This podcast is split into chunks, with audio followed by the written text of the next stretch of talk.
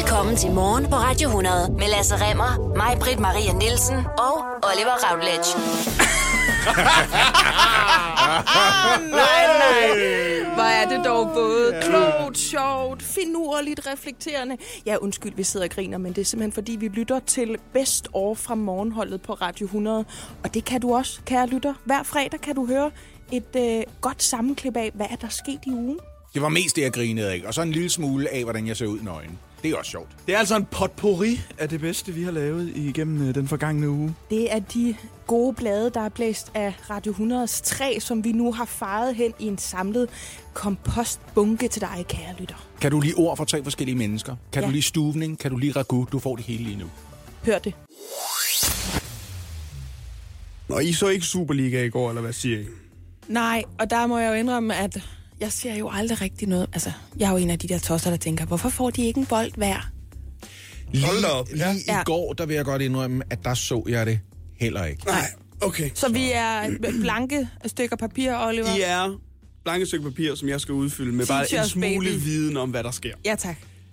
Grundspillet, som vi fik forklaret tidligere, det er 26 kampe. Alle hold spiller mod hinanden to gange. En gang hjemme, en gang ude. Og efter 26 kampe, så bliver Superligaen delt op. Der er 14 hold i Superligaen.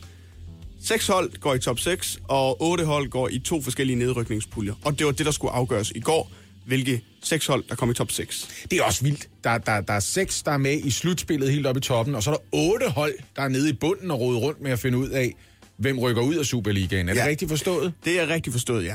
Ja. Øhm, der var allerede tre hold, der på forvejen var sikre. Det var FC København, det var FC Midtjylland, og det var Odense Boldklub. FCK, Odense, Odense bold. Det er det eneste, jeg ved om fodbold. Der jeg ved, der er den der jingle der. FCK, de vandt sikkert på hjemmebane over Hobro 3-1. Øh, FC Midtjylland vandt også over på hjemmebane over Sønderjyske 2-1, og OB de vandt 1-0 over Randers. Så Og de, de havde var, ikke rigtig brug for det, eller de havde hvad? ikke brug for det, Nej. men de, de var allerede sikre. Ja. Så var der jo så resten af holdene, der skulle kæmpe lidt om det her. Brøndby blandt andet, de har haltet en del her i foråret, fordi de har også sagt farvel til deres tyske træner, Alexander Sorninger. Mm. Hans assistent Martin Retov er gået ind og taget over. Ikke helt med den store succes. De skulle spille imod Horsens, som er den store nemesis for dem, fordi sidste år på den her, eller sidste år, i, øhm, i, da de spillede i top 6, Ja. der tabte de i næst sidste spillerunde en kamp imod Horsens, der gjorde, at de tabte øh, øh, mesterskabet simpelthen. Så det var nemesis for dem. Og jeg skal i øvrigt lige sige, at uden foran vores studie Ja, lige nu, lige der bliver det. der Ja, det er du boret i det. noget cement. Ja.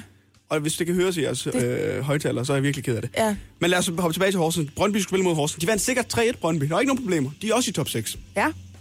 Så mangler vi to hold i top 6. Så mangler vi to hold i top 6, og det var OB, det var OB, øh, det var FC Nordsjælland, det var øh, Esbjerg, og det var, hvad hedder det, Randers, der kunne nå det. Mm-hmm. Randers taber så til OB i den her kamp, som OB vinder, så de er ude af det. Ja. Så det vil sige, det er OB, der spiller hjemme imod AGF. De vinder 3-1 på hjemmebane. Hvad, hvem er det nu? OB, ja. Det er Aalborg.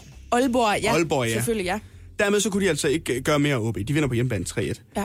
Og når jeg siger, at de ikke kunne gøre mere, så finder de så ud af, at de godt kunne. Fordi hvis OB i løbet af hele sæsonen indtil videre i de 26 kampe havde scoret et enkelt mål mere, ja. så var de endt i top 6 over FC Nordsjælland. Nå, Bare et mål. Et mål mere. så det er de sådan lidt bedre over måske, Ja, eller hvad? det er de ret bitre over. Også på grund af måden, det egentlig skete på. Fordi hvis vi hopper videre lidt længere op nordpå, der spillede øh, FC Nordsjælland imod Vendsyssel op i Jørgen. Og de kan takke deres nye stjerneskud, Andreas Skov Olsen. De vinder 1-0 på et frispark, der blev scoret direkte på frispark. Så FC Nordsjælland der, som også ligger kæmpe om i top 6, kom med i top 6 på grund af Okay. Andreas Skov Olsen. Ja, ja. Og nu kommer det rigtig spændende så. Fordi at i kampen i Esbjerg, som bliver spillet imod højt flyvende Esbjerg, som er rykket op i Superligaen i år, de gør det virkelig godt. De spiller hjemme imod bundproppen Vejle. Og Vejle, de kommer foran. Esbjerg, de udligner. Esbjerg får rødt kort. Kampen står 1-1. Det betyder, at OB på det her tidspunkt er i top 6. ja. Men så, halvandet minut inde i overtiden, så sker der det sygeste, jeg længe har set i dansk fodbold. Og kæmpe fejl det er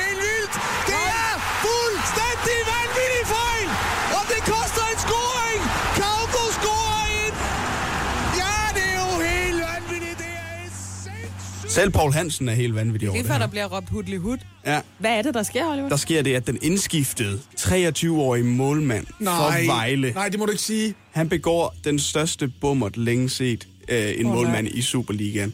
Vejle, der står som en, det, er det, og de, her, de er 11 mod 10 Vejle, de er en mand i overtal. Og så øh, har han bolden i hænderne. Ja, Han, så smider han den ned på græsset for at vil sparke den væk. ja. Han har så bare ikke set, at øh, den finske spiller Joni Kauko er lige bag ved ham og sniger sig op på ham Nej.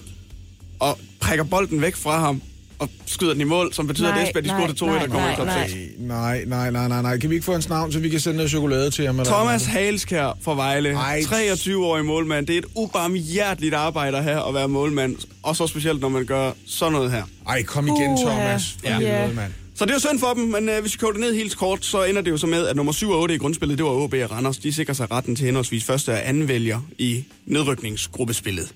Ingen af dem valgte at møde Sønderjyske, fordi Sønderjyske spiller ret godt for tiden. Ja. Men valget endte så med Kan at man blive... selv bare vælge? Altså, Ja, hvis du bliver nummer 7 og 8 i, grund, i, uh, i Så kan man grundspillet, selv så får du lov til at vælge, hvad for en af de to nedrykningsgrupper, Okay, du ja. kunne tænke dig Okay, at ja, havne i. ja. Og der valgte de så altså den med Vendsyssel og Hobro, så det vil sige, det er i hvert fald nogen, en del lokalkampe, der kommer derop. Og så betyder det så også, at i den anden pulje, der hedder det AGF, Horsens, Sønderjyske og Vejle. Kan det også spille ind, at de tænker, vi gider altså ikke køre så langt til udkampene? Nej, det kan spille ind, at de andre hold ikke spiller ret godt over. Nå, det, det, det siger du ovenikøbet om vendsyssel, som Ja, det gør de altså godt nok ikke. Det er hårdt. Men Tror sådan, du, de øh, har, har de en chance for at overleve i Superligaen? Ja, jeg tror, de har en lille chance. Nok hvis Vejle fortsætter med at spille sådan der, i hvert fald deres mål, man gør. Jeg har et sidste spørgsmål. ja, kom. Er der en særlig måde at hæppe på på vendel på mål? På Vendelbo-mål? Ja. Nej, men de fortsætter. Altså, når, når, det ikke, når det ikke går så godt for dem, og de gerne vil have nogle mål deroppe, så siger de, attack, attack, attack, attack, attack, Altså som i ja tak, eller som i angreb? angreb. og det er det. attack, attack, attack, attack, attack. Det er jo mere, hvis de er i tvivl. Og så får man nogle mål, siger du? Så får man nogle mål, ja.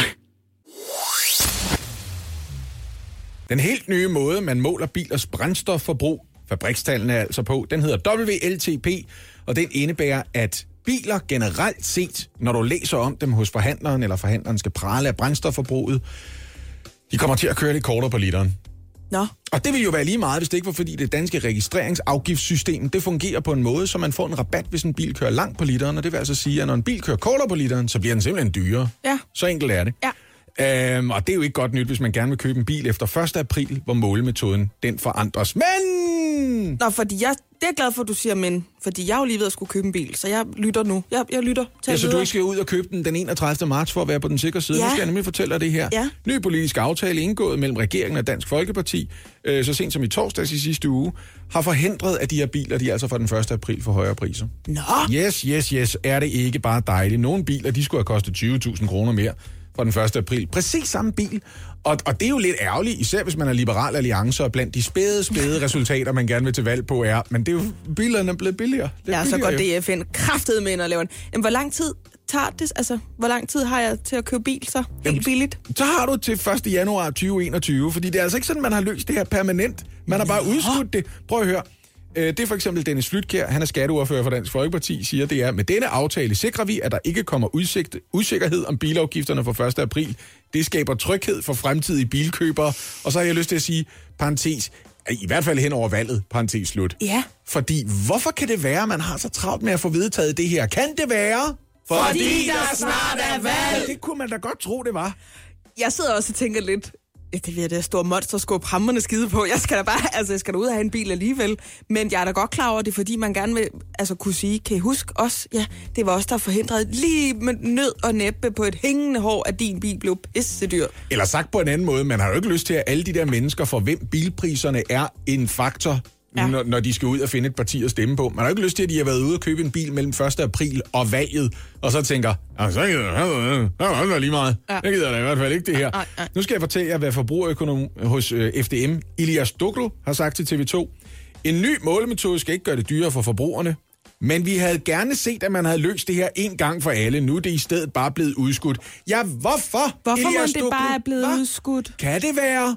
Fordi der snart er valg! Kan da godt være derfor. Men jeg synes, det må være en af dem her, hvor det er lidt ligesom, hvorfor giver man penge til velgørenhed? Er det, fordi man rent faktisk gerne vil hjælpe, eller er det, fordi man gerne vil se godt ud? Hvis man står og skal ud og have en ny bil, så er man ligeglad. Mm-hmm. Jeg kan godt mærke, at jeg ved godt, det er, fordi der snart er valg, men jeg kommer til at spare penge alligevel, så det er altid også.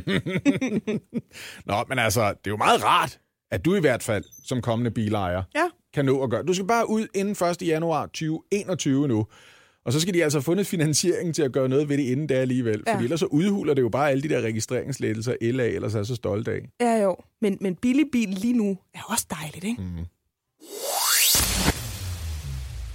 Nå, så skal vi til at snakke om, hvorfor det kan være, at jeg, sammen med så mange andre, for jeg tror ikke, jeg er alene, er så dum til at holde mig væk fra for eksempel Instagram eller Facebook, selv når jeg har sat en lille lås på min færden på de sociale medier, for det er det, der virkelig trækker tænder ud i mit øh, tidsregnskab. Jeg har opdateret min telefon, jeg har fået den her iOS 12, med det der følger der en begrænsning af færden på for eksempel sociale medier, hvis man ønsker det. Man kan simpelthen skrive inde på sin telefon, og det var 30 minutter, jeg havde lyst til at bruge på Facebook mm. eller Instagram i dag.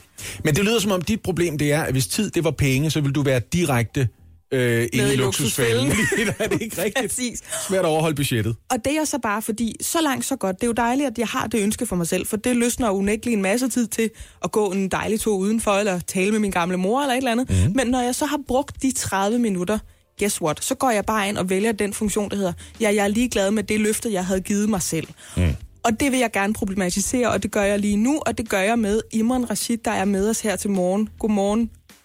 Godmorgen. Du er læge og forfatter til bogen Sluk, og til en bog, der hedder Offline, som også udkommer lige om to sekunder, om tre uger faktisk. Du ved en ja. hel del om det her. Kan du ikke forklare mig og alle andre, der måtte lytte med, hvorfor er det, at man kan have så stort et ønske for sig selv om at lade være med at være så meget på sin telefon for eksempel, og så går man bare ind og ignorerer det alligevel, når de 30 minutter de er gået?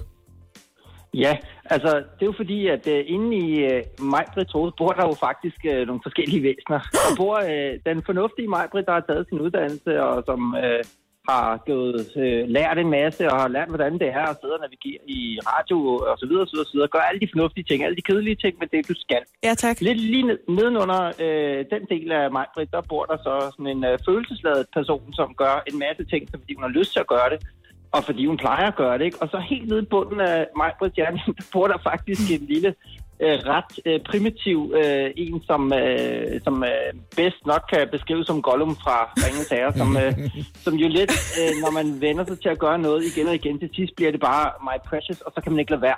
Jeg Og tror, det er sådan den lille, Ja. det lille væsen, der også spiser ostepops. Ja, Men det det, kan vil sige, være. det vil sige, det er Gollum, der går på Instagram for mig, selvom jeg har bestemt, at jeg kun må være der i 30 minutter, så er det Gollum, et Jamen, Gollum, så- der ignorerer ja, det. Ja, ja, det er lidt det, det, og det lyder skørt, ikke? men det er jo faktisk sådan, at, øhm, at øh, det er jo et amerikansk produkt, og det som øh, de har formået at gøre øh, helt derovre fra den anden side af vestkysten fra USA der, det er, at de har formået at eksportere øh, det bedste fra Hollywood, det bedste fra øh, fra Las Vegas øh, lige ned i lommen på dig, øh, sådan så du øh, til hver en tid, når du tager lommen, øh, telefonen op i lommen, så er du både med i en film, øh, der handler om øh, Majbri, hvor du selv har hovedrollen, og øh, hvor du hver gang du hiver i sådan en enarmet øh, tyvknæk, så er der måske gevinst at hente. Så det er sådan en social anerkendelse pakket ind i forventning. Og guess what? Du kommer aldrig til at vinde en Oscar. Nej. Men det vil Det er sige, set det. Ja. det vil sige, fordi det jeg også har lagt mærke til, det er, jeg er egentlig ikke så lang tid af gangen på Instagram eller på Facebook, men jeg logger sindssygt meget på. Altså hvis man havde sådan en Ja. tæller, så tror jeg, Ja. jeg ville måske logge, jamen altså jeg, hvis det var 100 gange om dagen, fordi nogle Ja. gange har jeg jo fandme logget på, uden jeg har lagt mærke til det, så vil jeg ikke blive overrasket. Men hvorfor mm. gør jeg det? Altså hvorfor er det ikke længere et valg op i min hjerne? Hvorfor gør vi det bare Ja, det alle fordi, sammen? Det, ja, det er fordi, når man vælger... Første, første gang, du downloader... Øh, eller når vi gør et eller andet, at starte med, når det er noget, vi vælger at gøre, jamen, så er det, har vi et valg, så kan vi også vælge at lade være. Når vi så vælger noget igen og igen, så vil hjernen sige, hey, det her det er en del af dig. Øh, så det, det skal vi sgu da bare installere i, længere ned i hjernen, så vi ikke behøver at vælge, for det er jo krævende at skulle vælge noget hver gang. Altså ligesom at når du vågner om morgenen, så alt det, du gør om morgenen, det har du gjort før, så det kalder vi bare morgenrutiner, så behøver du ikke tænke så meget over det, for ellers så bruger vi for meget mental energi. Ja. Så når du gør noget meget med hjernen, altså vælger det i første omgang, så rykker du længere og længere ned og bliver til først en valg, altså først valg. Så får du en vane, og når du bruger den her vane, og den bliver igen og igen indgroet i dig, ja, så ender du med til sidst at blive det, man kan kalde en impulsiv adfærd. Så du bliver faktisk mere og mere primitiv omkring en eller anden given ting. Det svarer jo også lidt til, at når du for eksempel spiser tyggegummi, det der er så problematisk med sociale medier, det er jo, at hvis, du var, hvis du vidste, at der ikke var noget. Hvis der kom sådan, okay, nu, nu har du 30 øh, notifikationer, Ja. men øh, du ved, øh, øh, det, det, det, var, det var sådan en kat. Der var, der var et kattebillede, en kattenotifikation, der var kattevideo, ikke? Men så vil du aldrig vælge dem. Det, som der er, det er jo, at det er en forventning, altså der er det uforudsigelighed pakket ind i social anerkendelse, hvor at du så ved at trykke på en knap, ingen får udløst øh, det, der kunne være, men som aldrig i virkeligheden er der. Det svarer lidt til, altså når du spiser tyggegummi, for eksempel, Ja. så, øh, så øh, det er den første bid. Det er der, der er mest smag i. Ikke?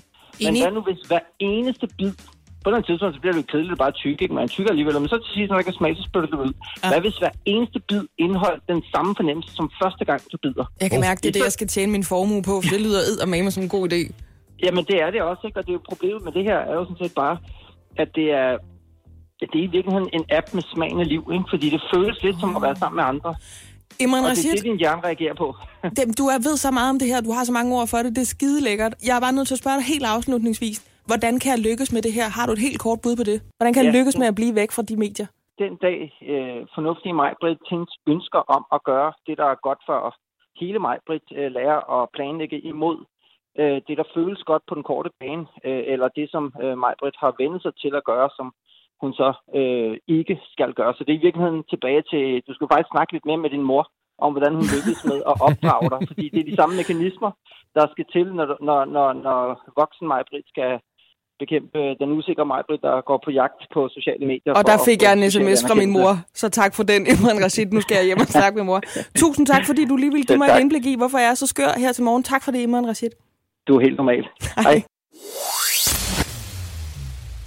I forlængelse af regeringens sundhedsreform, så er sygdomsforebyggelse altså også på plakaten, og et helt konkret initiativ kunne være at kigge på den gode gamle sang, tobaksafgifterne. Fordi hvordan er det med de der incitamenter? Vi har jo allerede øh, fået gemt tobakken væk flere steder, så de unge mennesker simpelthen ikke kan se dem. Øh, og der er det faktisk allerede påviseligt, at folk de begynder øh, ikke at ryge i samme grad, når de ikke kan se tobakken. Det er jo sådan noget, vi har snakket om, Lasse. Det troede vi faktisk ikke på virkede. Men det gør det åbenbart. Første gang de radikale begyndte at tale om det, der sagde jeg, ja, ja. som om et gardin skulle gøre en forskel. Jeg skal gemme det væk. der. Og lige tilbage og siger, det virker faktisk... Nå, Nå, okay. okay. Jamen, så sætter vi os ned igen. Der er twister i den. Ja, og der skal vi også være store nok til at indrømme, at vi tager fejl, når det sker så sjældent, synes jeg, Lasse. Men altså, hvor høje de her nye afgifter så skal være, for det er jo Lars Lykke, der er ude at sige nu her, ved I hvad, det der med at sætte priserne op for tobak, så der ikke er 40 unge mennesker, der begynder at ryge hver dag, det synes vi faktisk er en rigtig god idé. Det er lige nu her omkring, øh, sådan vi står på foden af et valgbjerg, at vi synes, det er en rigtig god idé, men hensigten er jo fin. Hvor høje de afgifter så skal være, det kan vi ikke lige sige nu. Det finder vi også ud af efter valget. Mm. Og øh, de understreger altså, at de ikke har lagt sig fast på en pris. Det ligger ligesom i det der med afgifterne. Men de skal være så høje, så det er muligt, at det vil øh, eller at det ikke vil øge grænsehandlen, og at det heller ikke vil skabe et større marked for illegale cigaretter. Det vil sige, at i det grænseland, der er imellem incitamentstrukturen, er det for dyrt at begynde at ryge, er det måske for dyrt at fortsætte med at ryge, men vi skal heller ikke over på den anden side af grøften, hvor jamen, så kan det også være lige meget. Og Så, nogle, køber øh, jeg dem bare i Tyskland, eller skråstreg, får dem leveret altså under en eller anden præsending på en resteplads. Og, og nu du siger Tyskland, det skal helst heller ikke være sådan, at man sætter sig ind i en personbil, der kører 12 km på literen og kører fra Skagen og ned over grænsen for at få smøger. Fordi vi er jo også klimabekymrede samtidig, ikke? Jo, jo, men så bliver det jo ligesom sådan noget valsafari. Så bliver det jo bare med cigaretter. Så kommer der til at være en eller anden, der, der slår sig stort op på i Nordjylland og kører over grænsen og køber cigaretter til Ja. alle. Det ved vi godt, fordi sådan er mennesker. Ja. Det var sådan tallene i det, det var strukturen i det. Jeg vil egentlig gerne tale om det der med, jamen vi ved for fanden da godt, at det er farligt at ryge. Mm. Der er jo ikke nogen mennesker i Danmark, medmindre man ikke kan høre noget, eller man ikke kan læse, der ikke er så meget klar over, altså virkelig, virkelig klar over, det er sindssygt farligt at ryge. Altså på den ene side, så kan jeg godt se, hvor du kommer fra. Jeg plejede at være øh, ham, der missede. Vi kan ikke forbyde for alle, hvad de svageste ikke kan tåle. Mm-hmm. Det nytter ikke noget, fordi mm-hmm. på den måde, så siger vi i praksis, Vi kan ikke forbyde for alle, hvad de bedste ikke kan tåle. Amen. Nu jeg have en eller anden idé om, du kan ikke komme og sige, jeg kan ikke styre det, jeg kan ikke styre det, nogen må styre det for mig. Jamen, det er ikke mit problem, at du ikke kan styre det. Jeg skal have lov til at gøre, hvad jeg har lyst til. Men jeg kan da godt se pointen i, at det skal ikke være for let tilgængeligt at ryge sig en tumor til, eller blødende lunger, eller kol, eller noget som helst. Jeg kan godt se pointen. Jeg har børn, som er lige i den alder, hvor man måske kunne synes, at de er fede at snakke med i det store frikvarter. Det er dem over ved cykelskuret, der står og ryger nogle smøger, og den eneste måde at komme ind i kredsen på, det er at sige, giver du en? Ja, og det er lige pludselig er man i gang. Ikke? Men det er også som om, altså, og jeg ved godt, det er meget, meget farligt, og det er jo nærmest som selv at lægge hovedet op på skafottet, men der er altså kommet sådan en agenda, som handler om, at vi for alt i verden skal være sunde og leve længe. Og hvad blev der af det der med at bare have det godt og gøre noget, fordi det synes man føles rart. Nu sagde jeg før pros and cons for rygning. Allerede der er der jo nogen, der er blevet helt svedige om på ryggen, når de har siddet der i bilkøen og sagt, der er ikke nogen pros for at ryge. Du er allerede i gang med at sige, man ser sej ud.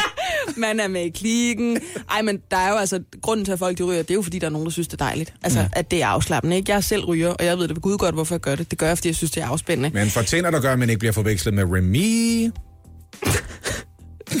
Maybe that's racist, det ved jeg ikke, Lasse.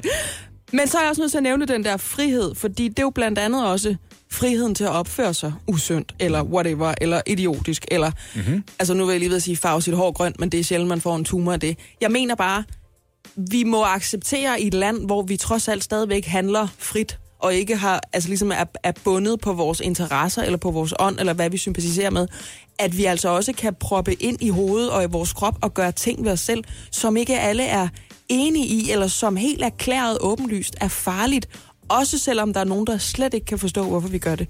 Fordi det, der kommer til at ske, det er, staten kan komme til, jeg kan ikke sige, det er det, der kommer til at ske. Det, jeg tror, der kommer til at ske, det er, man kan komme til at gøre livet endnu mere surt for dem, der har få glæder og små midler, hvis de skal se frem til, at en pakke cigaretter koster 90 kroner. Mm. Og så prøv, kom med det modsatte, modsatte argument til det, Lasse. Vi har solidarisk sundhedsforsikring i Danmark, og det betyder, at det rager mig, hvordan andre mennesker rygter deres helbred.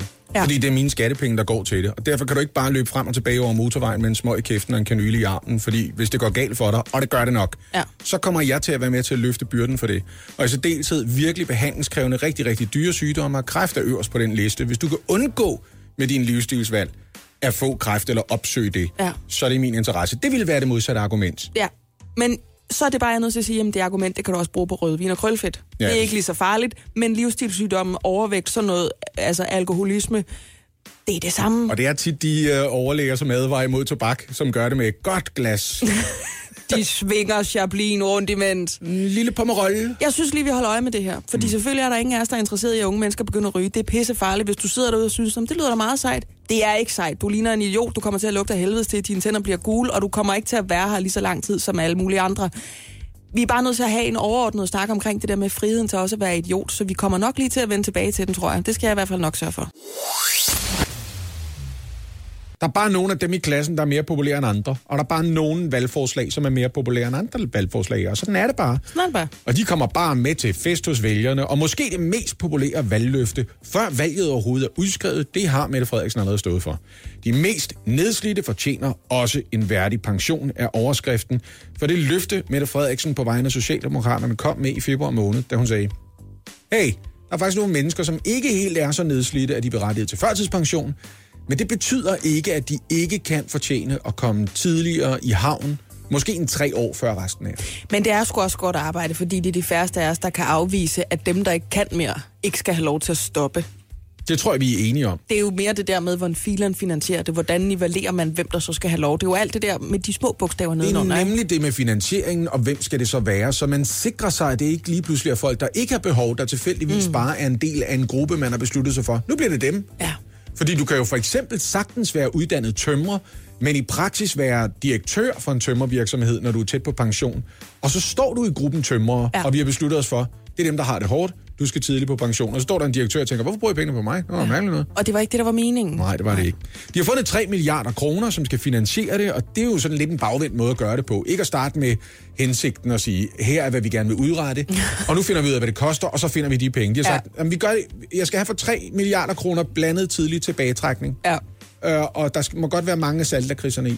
Men der vil jeg så lige sige, det er jo ikke værre end, at det er altså rart, når der kommer penge med i byen, når man sender et forslag afsted. Super god idé også det. Finansministeriet vurderede i et svar til Folketinget, at det ville betyde, at ca. 7.000 personer for hver tre årgange, vi snakker om tre års tidligere tilbagetrækning, ville kunne trække sig tilbage hvert år for de 3 milliarder kroner. Det er altså 20.000 mennesker, der glæder sig til tidlig pension. Ja. Det er ikke noget dårligt resultat for 3 milliarder kroner. Men nu er der så sået tvivl om det. For det viser sig, at det, man ikke tog højde for, det er, at rigtig mange af de mennesker, der vil kunne nyde godt af den her tidlige tilbagetrækning, som Socialdemokraterne så populært har lovet, at de vil prøve at indføre, hvis de får magten, Og med rette. og med rette. God idé. Øh, rigtig mange af dem, de vil ikke flyttes fra arbejde og til øh, folkepension. De vil blive flyttet fra en anden form for overførselsindkomst. Det kan være førtidspension eller kontanthjælp mm. eller dagpenge over på folkepension i stedet for. Og så er der faktisk ikke råd til så mange.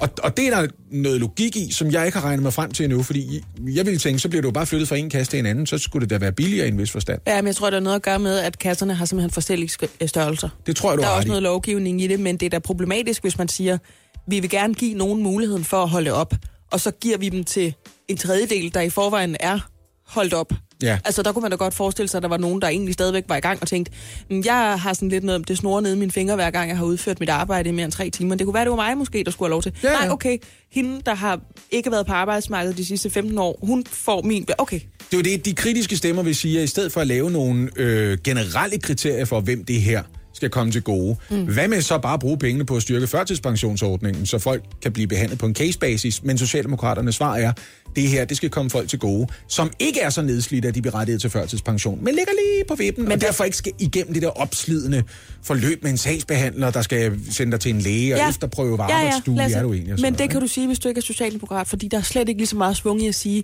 vi lover alle, at vi vil styrke Ja. ja. førtidspensionen. Og måske det snede ved det, det er, at der er en masse mennesker, der har et rigtig hårdt arbejde til daglig, der bare bliver tilbøjelige til at tænke, det er nok mig, hun mener. Ja. Ja. Fedt, det stemmer jeg på. Ja. Og det er lidt ligesom at spille lotto og tænke, det bliver garanteret mig, der vinder 8 millioner her i weekenden. Ja, fordi men, jeg kan mærke i skuldrene, at jeg er heldig i dag. men altså, øh, øh, hensigten, altså den er i allerhøjeste grad nobel. Det betyder så bare, at de nye tal fra Finansministeriet, det nye svar, siger, at der vil være tale om lige knap 9.000 mennesker om året, der vil kunne nyde godt af den her Så ordning. det er fra 20.000 til Ja, 9.000. 16-20.000, ja. ja. Ja. Op omkring 20.000. Vi er nede på under halvdelen af, hvad Finansministeriets første svar stiller os i udsigt. Det er selvfølgelig også stadigvæk næsten 3.000 mennesker per årgang. De tre mm. årgange, der hvert år vil nyde godt af det her. Næsten 9.000 mennesker, der hvert år lige vil kunne tage en dyb indånding og, og så sukke med det der. Åh, oh, det var rart. Åh, oh, det var rart. Nu kan jeg sætte mig ned. Om sider kan jeg sætte mig ned. Ja. Og der er jo folk, som har benhårdt arbejde igennem 40-50 år, som i den grad fortjener lige at få en chance for at sætte sig i den bløde stol i kolonihaven, ikke? Må jeg sige noget? Ja. Jeg synes faktisk, det er dejligt, når en fløj, som jeg normalt ikke bekender mig til, kommer med et forslag, hvor jeg kan sige, jamen det der med de små bogstaver, som vi talte om før, den var også gået galt, hvis det havde været den fløj, jeg normalt bekender mig til. Mm. Fordi hovedformålet med det, I foreslår, det kan jeg mega godt lide. Lige præcis. I kender godt det der med, at man ser en patruljevogn for eksempel på vejen, og så tænker man, fuck, har jeg gjort noget? Mm. Mm. Lidt den følelse kan jeg også godt få, når jeg får en sms på et eller andet tidspunkt, typisk fredag aften kl. halv 10, om at jeg har modtaget et brev i min e-boks. Og alt, hvad der står, det er skat, og så står der, indholdet er brev.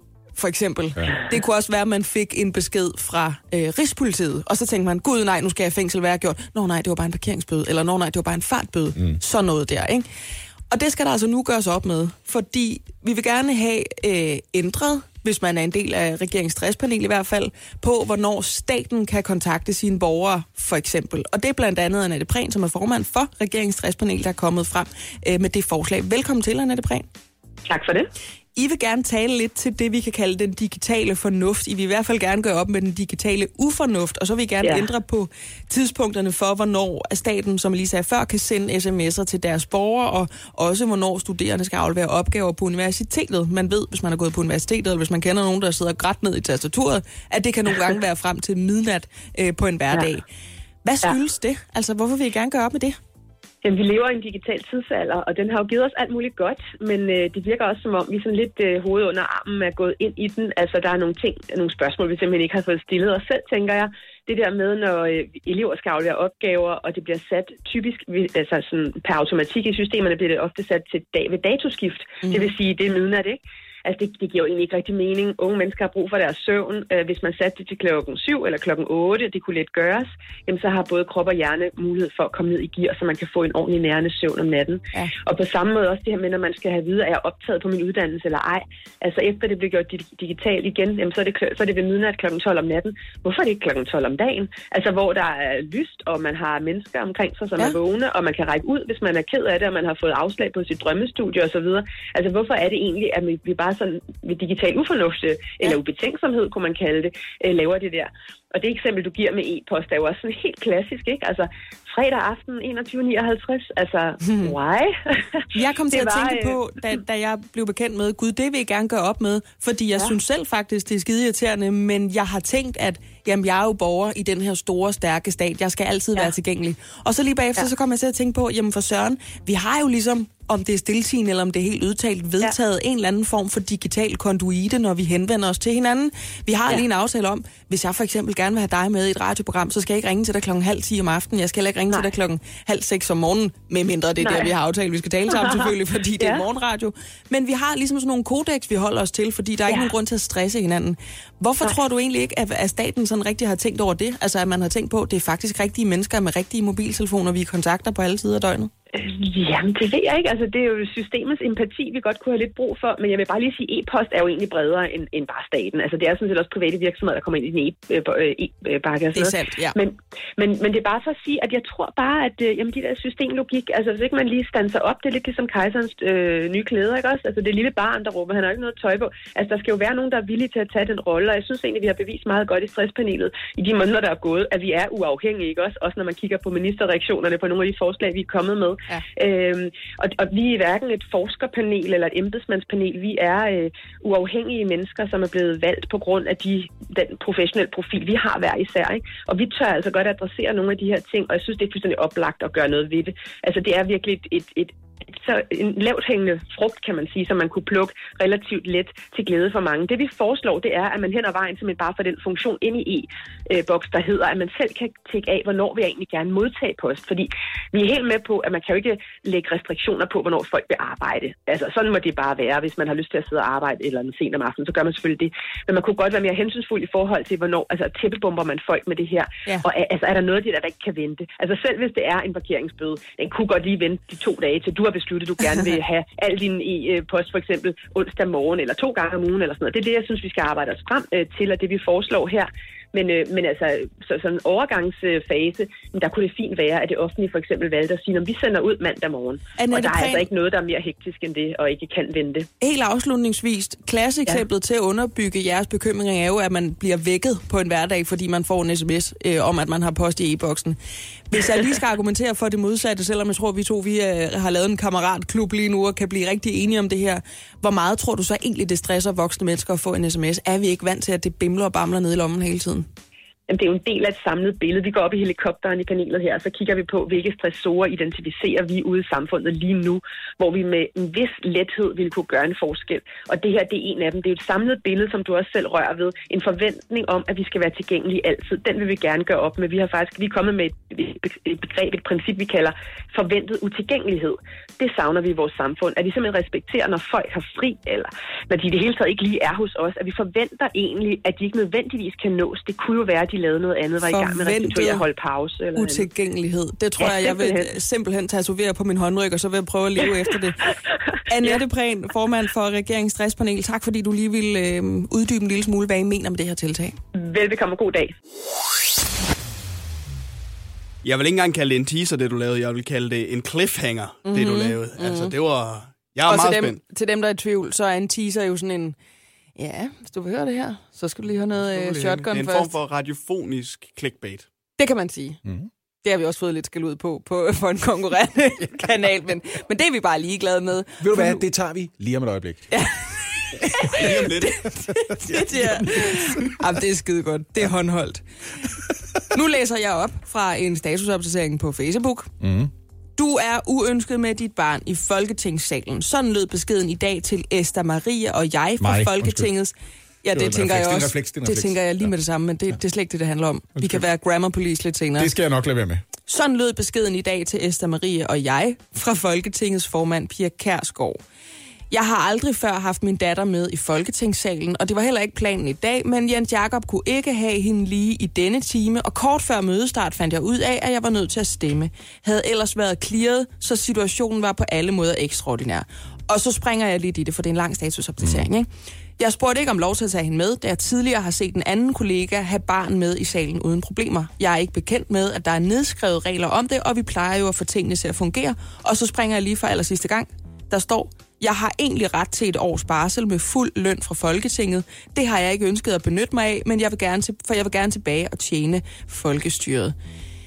Det her, det handler jo om Mette Appelgaard. Hun er konservativ, hun sidder i Folketinget for de konservative. Hun er øh, nybagt mor til Esther Marie på fem måneder. Som vi sagde før, lige pludselig var der brug for en tilstedeværelse i salen. Mm. Så er jeg bare nødt til at sige, fordi stemningen den vejer jo til nu, at nu er det Pia K., der er dum igen. Hun har virkelig fået på munden, efter hun har fået den formandspost. Og nogle gange kan man måske også godt forstå det. Nogle gange skyldes det nogle opdateringer på Twitter. Men hold nu op, var der mange, der er enige med Mette Appelgaard om, at det ville være helt fantastisk, hvis hun ikke havde sagt noget til hende, hvis hun ikke havde smidt hende ud. Der er jeg så bare nødt til lige at være, skal vi kalde det djævelens advokat? Pias advokat. Mm. Og sige, vi andre tager jo heller ikke vores børn med på arbejde. Nej. Nå, Hvad, hvordan er stemningen herinde? Er vi uvenner nu, fordi jeg siger det? Nej, men det sker jo, at folk har deres børn med på arbejde i ekstraordinære situationer. Ja, Altså, det er også rigtigt, ja. det sker da, at der lige pludselig, selvom vi sidder i en radiokanal herude, der sidder en, et femårigt barn uden for lokalet, hvis der lige er, nå, for, helvede, det, det kunne ikke lade sig gøre alligevel, jamen så må du komme med på arbejde, det går, hvad du kommer til at kede dig, men så er du, så er du lige med mig. Så sidder der en eller anden lille brud med en iPad i en krog, og man tænker, nok gud, sidder du der? Har du ja. fået saft nok? Jamen, det er rigtigt. Altså, jeg kom der med på teologistudier sammen med min mor, der er jo sådan noget to år gammel. Nogle af mine første minder Ja. er at sidde og tegne, mens der blev undervist i græsk eller aramæisk eller sådan noget. Ja. Ja. Det, jeg tænker også, det er, at jeg tror, Mette Abelgaard, hun havde tænkt, at her der var der en pokkers god chance for, når nu vi er blevet uvenner, tror jeg, hun har tænkt. For ja. Jeg tror egentlig ikke, hun har tænkt, at, at Pia Kærsgaard havde et personligt vendetta imod Ab- Abelgaard.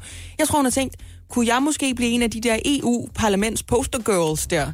Fordi hvis man googler øh, EU-parlament, øh, baby, mother, working, sådan noget den slags semantik, så kommer der nogle, det jeg vil kalde balls billeder frem af unge kvinder, som har deres børn med på arbejde, imens de altså laver stor politik. Ja, det har også det ved det her. EU-parlamentet har jo ikke nogen jurisdiktion, de har ikke nogen beslutningsmyndighed overhovedet, mens Folketinget rent faktisk vedtager lovgivning. Mhm. Mm-hmm. Altså, ja, det, vi skal bare lige være enige om, det er lidt et marionetparlament, det der EU-parlament. De laver ikke en skid, det er Men kommissionen, der bestemmer det hele. Men altså, det er ikke det, det handler om. Det handler Okay, om, om okay, man kan okay. sidde i en forsamling med mennesker, der skal udføre et seriøst stykke arbejde, fordi altså, den her historie handler ikke om, at, at EU er et samarbejde, ingen rigtig har bedt om. Det, det kan vi snakke om en anden dag, men det handler om, må man have sit barn med på arbejdet, desuagtet, hvad det er for en post, man bes- bestrider, skråstreg, er et barn til tjene for de andre, der også sidder i jakkesæt rundt omkring en. Og så tænker jeg også, Pia Kærsgaard, hun forærer en lille smule med det Appelgaard noget opmærksomhed her. Ja. Altså, vi er lige på vej op til et valg. Det bedste, der kan ske for en politiker op til en valg, et valg, uanset hvor, hvor lille eller hvor stort det valg er, det er, at man bliver menneske. Det er, at man bliver genkendelig. Hun står, hun er, altså Pia Kjærsgaard har også placeret sig selv i et vanskeligt krydsfelt som Folketingets formand, fordi hun er både kommet på Twitter og er bedstemor på Twitter. Ja. Og hun har også lige kørt den der ting med, at du må ikke kalde en udtalelse racistisk, især ikke hvis det er en udtalelse fra et af mine, Ja, jo. øh, mit Ja. partis medlemmer. Og nu kører hun også den her ting. Det, jeg tror, det er lige, vi er lige ved at være der, mm. hvor Pia Kjærsgaard også skal passe en lille smule på, hvor stramt hun kører den. Men altså, det ved jeg ikke. Skal vi ikke vente til barnet skriger, før vi smider det ud af flyet til Kreta? Altså, det er nemlig det, jeg også har tænkt, at jeg kan sådan set godt forstå, altså jeg, men jeg er også sådan en, jeg har aldrig et behov for at holde kollegers børn, for eksempel. Nej. Hvis der bliver båret en baby gennem et åbent kontormiljø, så er jeg ikke sådan en, der mister besindelsen, og bare savlende og halvende går efter mine kollegaer og, Og siger, tænker, "Må jeg ikke holde i den? kan jeg tage hjem i frokostpausen og se, om der er en chance for at blive befrugtet? Kan jeg det? Men øh, allersidste djævleargument, ikke? Mm. Det der med, at hun lige fornævnt, at hun har jo ikke taget sit hele år med barsel fuldt betalt.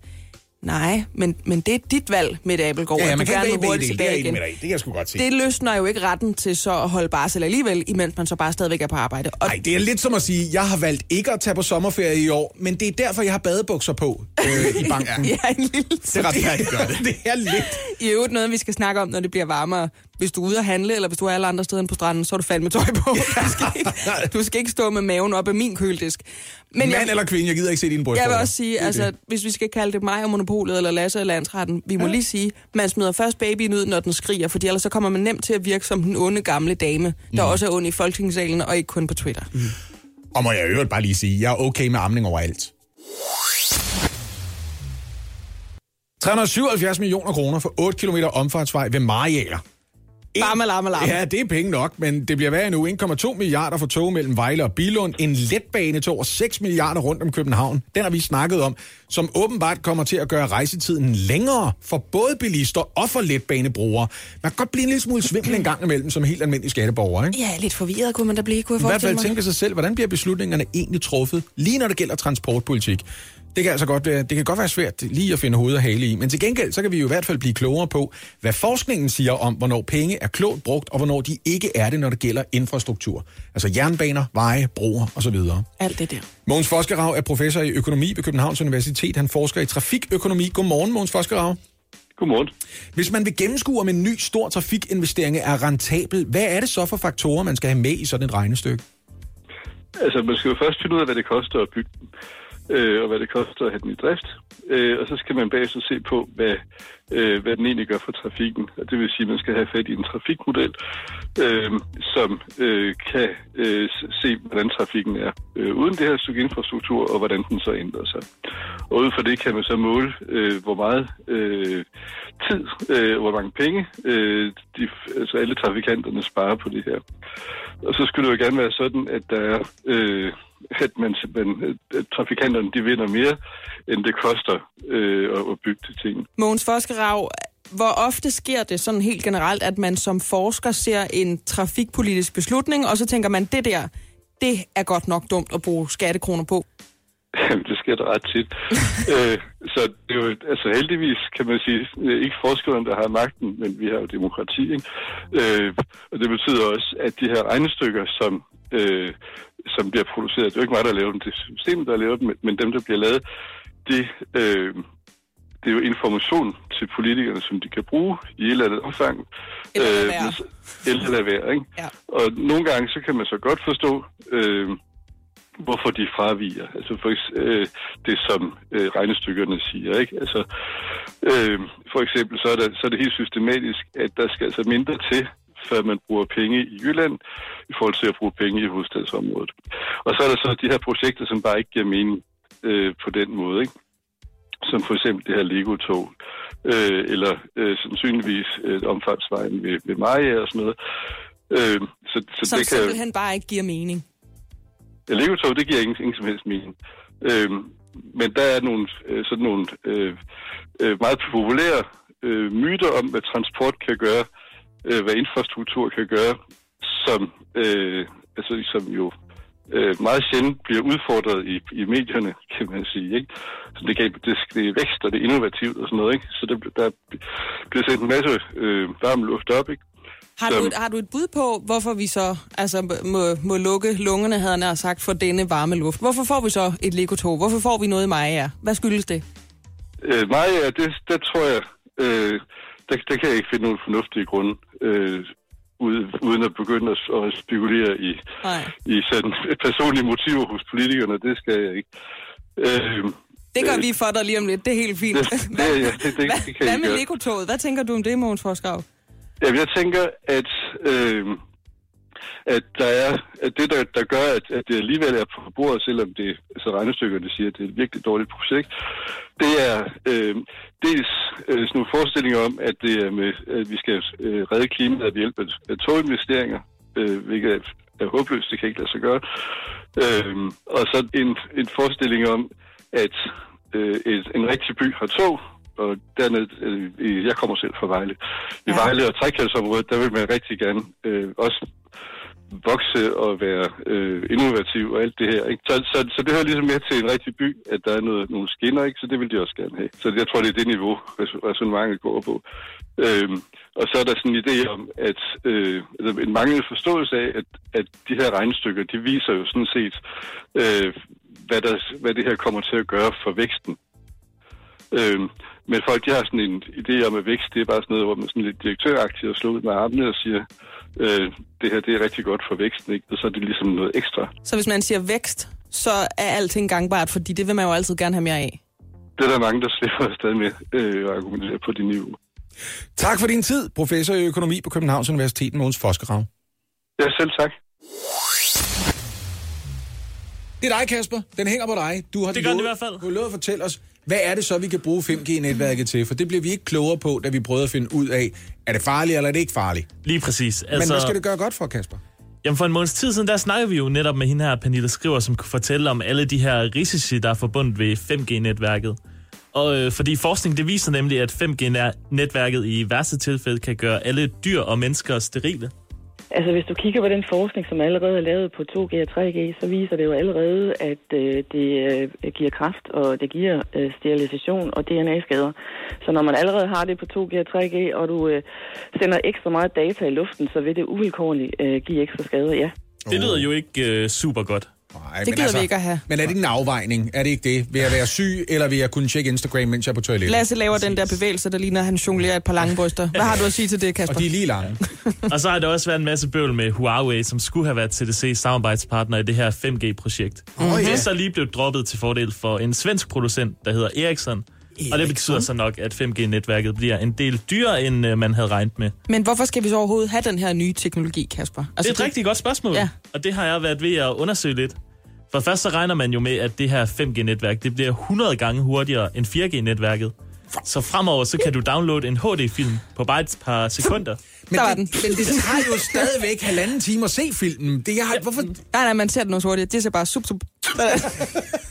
Har man set det? Er vi så et sted, hvor øh, der er en masse mennesker samlet, øh, øh, ja, for eksempel til en koncert, så, Mhm. øh, så det her 4G-netværk ikke super godt god til at håndtere det. Det er rigtigt, så kan det godt blive sådan, vi, ja. vi er mange, der ringer, eller vi er mange, der Præcis. sms'er, eller sådan noget. Det er rigtigt, ja. Okay, ja. Men øh, der bliver 5G-netværket helt super. Det kan det sagtens klare. Så det er lavet til Roskilde? Ja, det kan man sige. og så er der jo også opstået det her nye begreb, der hedder Internet of Things, i forbindelse med udrulningen af Og 5G-netværket. hvad er det nu, det er, Kasper? Jamen, det dækker over, at flere og flere af vores husholdningsredskaber, det får adgang til internettet. Nå, ja. Man regner med, at i fremtiden, så vil der være et øh, webcam i ens køleskab, og så når man er ude at handle, så kan man lige se, øh, hvad man står og mangler. Det er der, hvor på et eller andet tidspunkt, så kommer vi alle sammen til at få en sms-besked fra vores æbleskivepanda hjemme. Ja, præcis. Ja. Helt seriøst, det øjeblik, jeg opdager, at mit køleskab har oprettet sin egen Facebook-konto, så flytter jeg ud i skoven. Og bare trash-talker dig, mens du kigger væk. Lige præcis.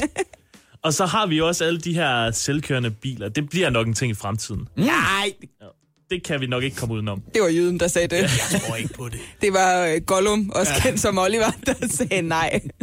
Hvis de her biler de er forbundet til et 4G-netværk, så vil de faktisk kunne køre 140 cm fra at de får en besked om, de skal bremse, inden den rent faktisk starter med at bremse. Uh. Men hvis den selvkørende bil det kører på et 5G-netværk, så den kun kører cirka 3 cm, inden den begynder at bremse. Okay, det er virkelig good to know, for ja. Det er jo sikkerhed. Altså, jeg har jo været til kørekort. Det er jo sådan noget med bremselængde. Det er jo virkelig noget, man skal forholde sig til, Lige fordi præcis. man, man er længere tid om at bremse, jo hurtigere man kører. Men her er det simpelthen, jo hurtigere internetforbindelsen er. Lige præcis. Så vi er altså i gang med at lave trade-off, der hedder, vi har ikke lyst til at dø i trafikken, hvis vi kan dø af kræft.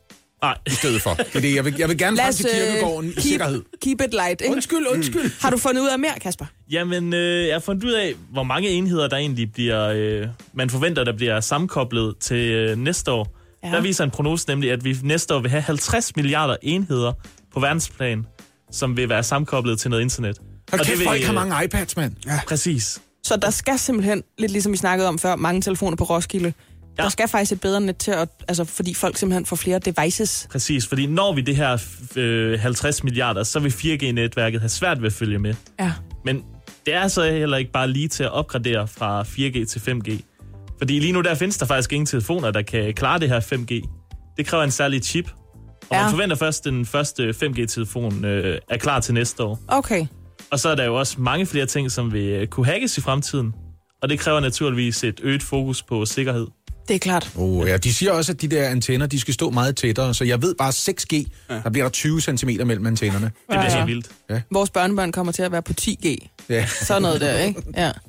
Jamen, tusind tak, Kasper. Hvor har du dog fundet ud af meget? Jo, tak. Jeg tror både os herinde, eller jeg ved også herinde, i hvert fald mig selv, og også lytterne, er lige blevet lidt klogere på, hvad fanden er det der 5G? Det var også mit mål, Ja. at gøre jer lidt klogere. Du har... øh, Ja, tak. Tak, Kasper. Hvis du er interesseret, ikke? Hvis du er interesseret, Kasper, skulle tage og søge. Vi leder efter praktikanter til efteråret. Bare tag et overskæg på og søg igen. Jeg vil lægge et godt ord ind for dig i hvert fald. Og god løn. Det er ikke det, vi tilbyder. Det er ikke det, vi behøver at komme Det er ind ikke- på. Du kan formentlig ikke et navn på en eneste af dem, men regeringens særlige rådgiver, altså de såkaldte spindoktorer, de koster hvert eneste år skatteborgerne millioner af kroner. En ny opgørelse viser, at deres lønninger og bonusser løber op i over 19 millioner kroner om året. Men er det egentlig rimeligt? Det kan du måske gøre sådan en smule klogere på. Claus Køller, godmorgen til dig. Godmorgen. Du er lektor emeritus på Institut for Nordiske Studier og Sprogvidenskab, og så er du også forfatter til bogen Spindoktor, så vi synes, det var rimeligt at ringe til dig. Ja, Okay. Først og fremmest, du mener jo i bund og grund, at det er nødvendigt for ministerne at have de her rådgivere. Hvorfor er det det? Altså, en spindoktor er øh, ministerens personlige øh, rådgiver i mediespørgsmål. Øh, der findes inde i et hvert ministerium jo andre, der sidder og arbejder med information og, og presseting, og som, som skriver taler til ministeren og skriver ministerens læserbrev og sådan noget. Men altså spindoktoren, det er så ministerens særlige rådgiver inden for alle de her spørgsmål. Og blandt andet kan ministeren diskutere med om, hvordan han skal styre øh, de andre pressemedarbejdere, hvordan han skal styre sit, sit personale, hvordan han eget image er, altså nogle mere personlige ting. Ja. Og der, det, dengang det blev indført om, i nullerne, min bog er fra 2001, må jeg indrømme. Ja. Det er nogle, den har nogle år på banen. Ja. Der var der stor diskussion af det her. Øhm, og Slytter har jo lige udgivet sin biografi, og han, der står som overskrift i dag på en anmeldelse, at han vidste slet ikke, hvad han skal bruge en spindoktor til. Og det Nej. sagde han op gennem 80'erne. Så, så, så det, er jo, det er jo en holdning, der, der var fremme dengang. Ja. Men altså, i dag er den jo faktisk helt væk. Altså, Men Claus er Køller, vil du, ikke, vil du ikke prøve at sådan udvide en lille smule på det der med, altså hvad er det for nogle arbejdsopgaver, de her spindoktorer, de varetager, siden vi skal bruge næsten 20 millioner kroner på dem om året? Fordi det er jo sådan lidt, kan man sige, manden eller kvinden bag øh, ministeren. Det er jo nogen, vi sjældent ser i pressen, men de må have en enorm funktion, når de skal være så dyre. Jamen, det er jo for at få nogen, der er de bedste. Altså, det er jo simpelthen for, at, at øh, på, på jobmarkedet for journalister, det må man jo indrømme, der er jo- journalister tjener pænt. Ja. Så derfor er man nødt til at ligge deroppe for at være sikker på, at man får nogle ansøgere, der, der, altså, der er klædt på til det, Ja. som har et vist overblik og har et vist format. Og der må man sige, i, i helt de gamle dage, da vi begyndte herhjemme, det omkring 2001, hvor jeg lavede den bog, der var det jo folk som øh, Michael Christiansen øh, og, og øh, Henrik Kvartrup, mm. øh, der var Fogs spindoktorer, og Nyrup, der, var, øh, der kom foran Fogh i slut, i slut øh, 90'erne. Øh, han havde jo også øh, spindoktorer, og der var jo den berømte Peter Mogensen. Altså Mogensen og Christiansen er jo i dag meget, meget, meget kendte. Ikke som spindoktorer, men det var de jo dengang. Ja, ja, men det er jo blevet sådan en form for bloggenes Nick og Jay. Ja, ja. Og de var meget profilerede jo. Og, og, og, og Fogh havde egentlig ikke noget imod, at de der store øh, øh, han, hanner i, i journalistik øh, og optrådte ved hans side, altså og blev fotograferet med ham, fordi han var inspireret af, af Tony Blair, altså ham i den britiske Labour-min- øh, Labour-minister, og hans spindoktor, Alistair Campbell, og, og som, Stod som altid kørte et meget hårdt liv, hvor, hvor han, han var kendt som mørkets fyrste, og han styrede ligesom en fyrste øh, hele journalist, øh, altså øh, hjalp Tony Blair til at, blive, øh, til, at, til at vinde sejr. Men, og, og, men Claus Køller, må jeg var så ikke lige spørge dig, fordi lige om lidt så begynder det, så snakker vi om May også, og det kunne også være spændende, men jeg skal bare lige høre, Nej, nej. hvorfor er det, at det er os skatteborgere, ikke partierne selv, der betaler for de her rådgivere, uanset hvor vigtige man så synes, de er eller ej? Altså, hvorfor er det ikke noget, man selv punger ud til? Hvorfor er det, hvorfor er det os, alle os andre, der skal betale for det? Jamen, det, det skyldes nok, at det er så kommet ind, og, og det er blevet... Altså, jeg vil sige, i dag ville det vel kun være et, et parti som Alternativet. Hvis de vandt næste valg og skulle lave regering, så kunne man forestille sig, at Alternativet sagde det, du siger, at øh, det er urimeligt, øh, at minister skal have de der øh, høje øh, til rådgiver. Men altså, gennem de der cirka 20 år, der er gået, fra de optrådte i dansk politik og var meget omdiskuteret, så er, har de, er det jo helt accepteret. Der er jo ikke nogen debat om det i dag. Bare. Det, der, det er fuldstændig forsvundet. Og ligesom øh, spindoktorerne er jo helt forsvundet. Ingen kan jo se dem i dag. Øh, Hvem kender for eksempel Lykkes spindoktor? Altså, de, de er der simpelthen ikke. Og det er jo sådan set en, en, en, en, en vellykket adfærd, fordi øh, hver gang spindoktoren træder frem som en eller anden øh, overpædagog over for politikeren, så er det som om det underminerer jo lidt, at politikeren selv kan klare det. Ikke? Hvad Det gør klart. han uden sin, sin pædagog, sin støttepædagog? Ikke? Ja. Men på den ene side, så siger du, at øh, det er noget, vi accepterer, og vi diskuterer ikke, om der skal være de her særlige rådgiver, eller det, vi i daglig tale kalder spindoktorer. Men omvendt, så er det jo et skældsord. Du sagde selv lige mørkets fyrste, ja. sådan lidt ironisk om Alistair Campbell, men samtidig så er spin jo blevet et ord, vælgerne bruger, når de har lyst til at sige, det er bare bullshit, det der. De lyver jo nærmest over for os. Så er der ikke stadigvæk en vis kontrovers forbundet med, øh, at de overhovedet findes? Jo, det er der. Det er, det, der, er en, der er en vis også at du øh, I nu ringer til mig og spørger, spørger meget om det der. Øh, og også det, at man kan bruge det som en overskrift på en, en anmeldelse af, af Slytters øh, biografi. Ikke? At man kan skrive, ja, hvad skulle jeg bruge en spindoktor til? Det viser jo, at det problem ligger stadigvæk latent. Men altså, jeg må bare konstatere, det, det bliver jo ikke debatteret offentligt. Altså nu her i tierne, der er jo ikke på, hvem kender har, har kendt Lykkes, øh, han har haft flere spindoktorer. Hvem, hvem kender dem? Man kender måske Søs Marie Serup, men det er jo efter, hun var holdt op hos ham. Hun, hun spiller også en rolle nu i TV2's øh, forskellige programmer ikke? Ja. Og, og med politisk analyse. Der er mange af dem, der går derover. Claus Køller, lektor emeritus på Institut for Nordiske Studier og Sprogvidenskaber, altså forfatter til 2001-udgivelsen Spindoktor. Tak fordi du lige vil øh, give os et indblik i mørkets fyrster, og øh, hvorfor deres lønninger muligvis er rimelige. Tak for det. Selv tak.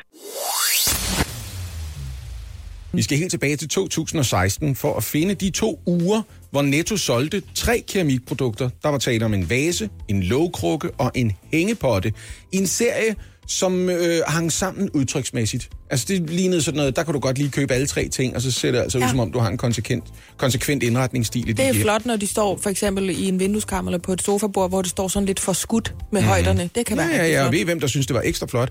En keramiker, der hedder Anne Black, som kiggede på de ja. her tre varer, tænkte, det er fame nogle pæne ting. Og det synes jeg ikke mindst, fordi de ligner æder med noget, jeg har designet. Ja. Det gør de. Og jeg har ikke lavet en aftale med Netto om, at de skulle sælge mine ting, så jeg ved, det ikke er mine ting. Det ligner bare mine ting. Altså, jeg har set det produkt, som Netto har solgt, og det produkt, som Anne Black har lavet selv i sine øh, hænder. Mm-hmm. Jeg kan ikke se forskel. Altså, der er små detaljeforskelle, men de ligner godt nok hinanden ja. en del. Ja. Og en del af det, der faldt Anne Black for brystet, det var også, at det var ikke bare produkterne, der lignede, men når man kiggede i Nettos tilbudsavis, så havde de valgt at præsentere deres produkter på en måde, der meget ligner den måde, øh, hun præsenterede sine Oh, tilsvarende er produkter også- i sit markedsføringsmateriale. Ja. Det var taget øh, med øh, lyssætning og med en farvesammensætning, som hun synes mindede øh, meget om den måde, hun præsenterede sine egne produkter. Ja, ja. Nå, men det var Anne Blakke ikke glad for, så hun går til Netto og siger, hvad fanden er det der? Det altså, vi har jo været igennem det her før. For 13 år siden i 2003, der solgte de en lysestage. Den lignede med også en lysestage, jeg havde lavet, og det var vi enige om, for I gav mig 20.000 Har de gjort det ved kroner. hende før? De har gjort det ved hende før. I 2003, der fik hun 20.000 kroner i et forlig, fordi de havde solgt en lysestage, Okay. som mere end bare lignede en lysestage, hun allerede havde lavet. Ja. ikke? Og det er ikke bare fordi Anne Black, hun laver sådan nogle gængse ting, som man hele tiden laver, eller hvad? Sådan noget... Det er da et godt spørgsmål, for det er præcis, hvad Nettos direktør Michael Løve siger. Nå. Uh, han siger, at det, ja, ja, det ligner, men ja, altså, der er så mange ting, der ligner hinanden. Det er jo krukker. Og nu skal jeg fortælle jer, hvem der også siger, det der, det er jo bare sådan nogle cylindriske vaser. Det var Det jo det, der- moderne i 2016, Jamen, det, man cylindriske kan kalde vaser. en generisk vare, ikke? Det vil være påstanden fra manden, der har solgt de her varer. Skal vi lige forklare, hvad, hvad det er, når noget er generisk? Det er noget, som øh, har så få særlige kendetegn, at man i praksis kan sige, at det ene ligner det andet. Prøv at høre, et par bukser, et par bukser, et par bukser, et par gamasjer, et par gamasjer. Ved du, hvad der er generisk? For eksempel strømpebukser. Ja. Det er meget svært at lave par strømpebukser, hvor, som ikke ligner strømpebukser, der allerede er. Men det, hvis det er en generisk vare, så er det en liter mælk, for eksempel. Hvis Ja. det er det, der hedder en speciesvare, så er det et maleri. Mm. Altså, der findes en, eller der findes en milliard. Det er Ja. bare lige for at få det på plads, ikke? Det var godt, vi fik styr på det. Yes. Den anden mand, som også mener, at det her det er generiske produkter, det er en fyr, der hedder Kenneth Plummer. Og når jeg siger, det er ham, der har solgt tingene til Netto, skal jeg understrege, han er administrerende direktør for den Ja. virksomhed Ronald, eller Ronald, Ja. som har solgt de her krukker til Netto. Hvis navnet lyder bekendt, så var det ham, der var Darth Vader øh, ude på Ønskeøen tidligere. Han var nemlig generaldirektør i Danmarks Radio, Ja, ja. ja. Øhm, og han har siden 2013 været direktør i den her øh, handelsvirksomhed. Nå, de skal altså i søger handelsretten nu, og nu skal jeg fortælle jer hvorfor. Fordi øh, efter tre år, der har Anne Black sagt nej tak til et forlig. Netto har tilbudt hende 1 million kroner. Ja. Men understreger også, ej, men det er et rent tilfælde, de ligner hinanden. Men det Den kan her- man ikke. Man kan ikke både give nogen en million og sige, men det er ikke, fordi vi synes, du har ret. Fordi hvor meget er det egentlig, de har solgt for? Hvor, altså, hvad har Netto indtjent på at sælge de vaser, som Anne Black mener er en fuldstændig kopi af hende? De har, som jeg forstår det, omsat for 360.000 kroner. Så kan man ikke give en, en lille keramikdesigner en million og sige, og så taler vi ikke mere om det, men det var os, der havde ret. For så har man sagt med, den, med størrelsen på det kompromis, Ja. du havde ret, men kan du ikke lige holde din kæft? Anne Black har sagt nej tak af flere årsager. Dels fordi hun mener, at de udgifter, hun har haft med at føre sagen indtil videre, overstiger en million, og har faktisk presset hendes virksomhed, så der ikke har været overskud til at lave det, virksomheden skulle lave, i samme omfang, som hun gerne ville, nemlig keramikprodukter. Så hun har sagt nej tak til hold kæft bolsje. Ja, også fordi det, hun beder om, det er 5 millioner kroner, og det er ikke fordi, hun vil have 5 millioner. Hun synes, de 5 millioner, de skal øremærkes til en fond, der fremover skal gøre det muligt for andre mennesker i hendes situation mm. at få retshjælp til at være den lille mand eller kvinde mod det store system. Det er sgu meget nobelt af hende. Det kan jeg egentlig også at godt lide, men det vil Netto, til det. altså, det vil de simpelthen ikke være med til. Nu skal jeg fortælle jer, hvorfor Kenneth Plummer er afgørende i den her situation. Fordi ja. Netto har den regel, at hvis der er nogen, der med succes lægger sag an mod Netto og siger, den vare, man kunne købe hos Netto, Ja. den ligner simpelthen en, jeg har lavet alt for meget, så sender de regningen videre til dem, de har købt varen af. Mm. Og det er det firma, som Kenneth Plummer er administrerende direktør i. Og hvis I lige vil høre lidt om det firma, så kan jeg fortælle jer, at det firma, ifølge deres egen hjemmeside, Ronald, som har eksisteret i over 100 år, de hjælper folk med at lave for eksempel tøjkollektioner, som øh, de så kan sælge i deres egen kæde af butikker. Og, og det er ikke usædvanligt, det skal være sådan lidt noget, der ligner noget, der er moderne lige for øjeblikket. De laver også øh, øh, boligindretning, de kan finde på at lave hygiejneprodukter osv. Og så kan jeg fortælle jer det her, hvis man gerne vil have nogle kampagnevarer, som for eksempel nogle lågkrukker eller nogle vaser til sin Mhm. butikskæde, Ja. så siger Ronald det her. Vi finder den rigtige løsning til dig. Indsigt i mode og trends kombineret med vores kreative og designmæssige kompetencer er drivkraften i vores division, der leverer produkter til kampagner. Ja. De er mellemmænd til kinesiske fabrikker, ikke? Ja, ja. Så siger de, vi fo- fokuserer på indendørs og udendørs produkter til bolig, have, leg og fritid. Og her er, vores udgangspunkt er, at alt er muligt, og vi lader os ikke begrænse. Ja, okay. Men det burde de måske, Måske have skal gjort. man... Men man ved jo også godt, hvis man går ned og kigger i de der Lucky Isles, som jeg kan dem, ja. at det er sådan lidt... Hvad, hvad er det for noget? Er det en Adidas-skjorte? Ja, det er tæt på, det er, jo, ikke? det er lidt sådan noget nogle gange, ikke? Men nu, det er, nu er det jo Sø og Handelsretten, der skal finde ud af, er det, var det en Adidas-sag, eller hvor er vi henne? Og når det er sagt, så skal det også siges, at Netto tidligere er blevet frikendt i tilsvarende sager, og nogle gange endda har fået en undskyldning for folk, der har anklaget dem for at plagiere. Og det samme gælder også Ronald. Det er tidligere sket, der er folk, der har sagt, at jeg smykker ligner nogen, vi har designet, og så har de tabt sagen. Så der er altså ikke noget, der er afgjort her. Og når du siger Adidas, de har også aftaler, som gør, at man kan bede dem om at lave tøj, og så er der et ægte Disney-mærke på, for eksempel. Mm. Så kan de være mellemmænd. Så altså, lad os lige se, hvordan det ender i næste Vi uge. holder øje med afgørelsen. Det er omtrent 3 ud af 4 danskere, der er medlemmer af Folkekirken, og det tal det har været væsentligt højere for blot få år siden. Men det er blevet nemt at melde sig ud, og det er en mulighed, rigtig mange danskere er begyndt at gribe. Ja. Flugten fra Folkekirken, hvis man kan tale om det på den måde, øh, er taget til i tempo, og det virker som om, at der er blevet hældt ekstra benzin på det bål fra ateistisk selskabsside, som i den her uge har i gang sat endnu en kampagne for at gøre det øh, øh, for at gøre Folkekirkens medlemmer opmærksom på. Det er altså super enkelt lige at smutte forbi en Ja, hjemmeside det er ikke det sådan her. et, påbudskampagne. Det er i virkeligheden bare oplysning, sådan at du er klar over, at det her kan du også. Ikke? Det er en kampagne, som kører i biografer på Sjælland for eksempel, og den siger så, at du kan lige smutte forbi noget, der hedder udmeldelse.dk øh, og melde dig ud. Og det er ikke alle, der er tosset med en kampagne som det her. Det er for eksempel en øh, sovnepræst som Syrine Godfredsen, som øh, har givet klart udtryk for, jeg synes, det her det overser, hvor meget godt Folkekirken bidrager Ja, med hun er i træt af det. medlemmernes liv. Hun er Det er slet hun. ikke øh, glad for det. Så det får os til at spørge, hvordan opleves en kampagne som den her for folk, som står inde i Folkekirken? Mm. Så derfor øh, så kan vi nu sige godmorgen til Marie Hø, som er sovnepræst i Nordsjælland, og i øvrigt også øh, folketingskandidat for de konservative. Godmorgen, Marie Hø. Godmorgen. Så helt enkelt, hvordan opleves en kampagne som den her, ateistisk selskab har søsat, øh, når man står inde i kirken og er glad for at stå der? Jamen altså, jeg synes, det er fuldstændig tåbelige reklamer. Jeg er meget enig med Serine Godfredsen. Altså, øh, der er bare det ved det, at det ikke er en, det er ikke en reklame, ligesom det heller ikke sidste gang var. Øh, sidst de lavede en, sådan en, en, en kampagne mod Folkekirken. Øh, det gør det med jævne mellemrum. Prøver de på at, at få, få Folkekirken brudt ned. Hvad er det så? Øh, jamen, det er egentlig ikke noget, man bliver bekymret for. Altså, fordi det, Folkekirken har faktisk fremgang. Altså, i 2018 har der været flere indmeldelser, end der har været udmeldelser.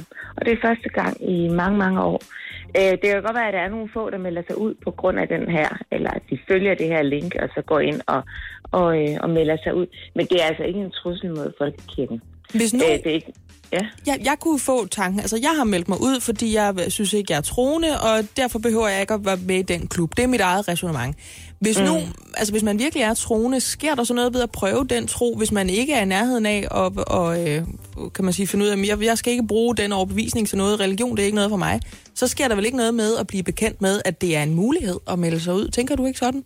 Nej, men det ved man jo godt, det er. Altså, et hvert menneske ved jo, at det er, at det er en mulighed at melde sig ud af folkekirken, og det er overhovedet ikke svært. Altså, deres argument for, at det er svært at melde sig ud, at det er kompliceret, og folk ikke kan finde ud af det, og man bliver stillet alle mulige ting vejen, det passer simpelthen ikke. Altså, du kan ringe til mit kor, der er en kontor klokken 9, og øh, snakke med dem, og så bliver du meldt ud.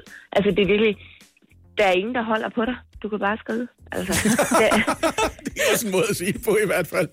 Du ja, har men der, det, der, er, der er simpelthen ikke noget, der stiller sig i vejen, for at man kan melde sig ud af folkekirken. Og det er det sådan en...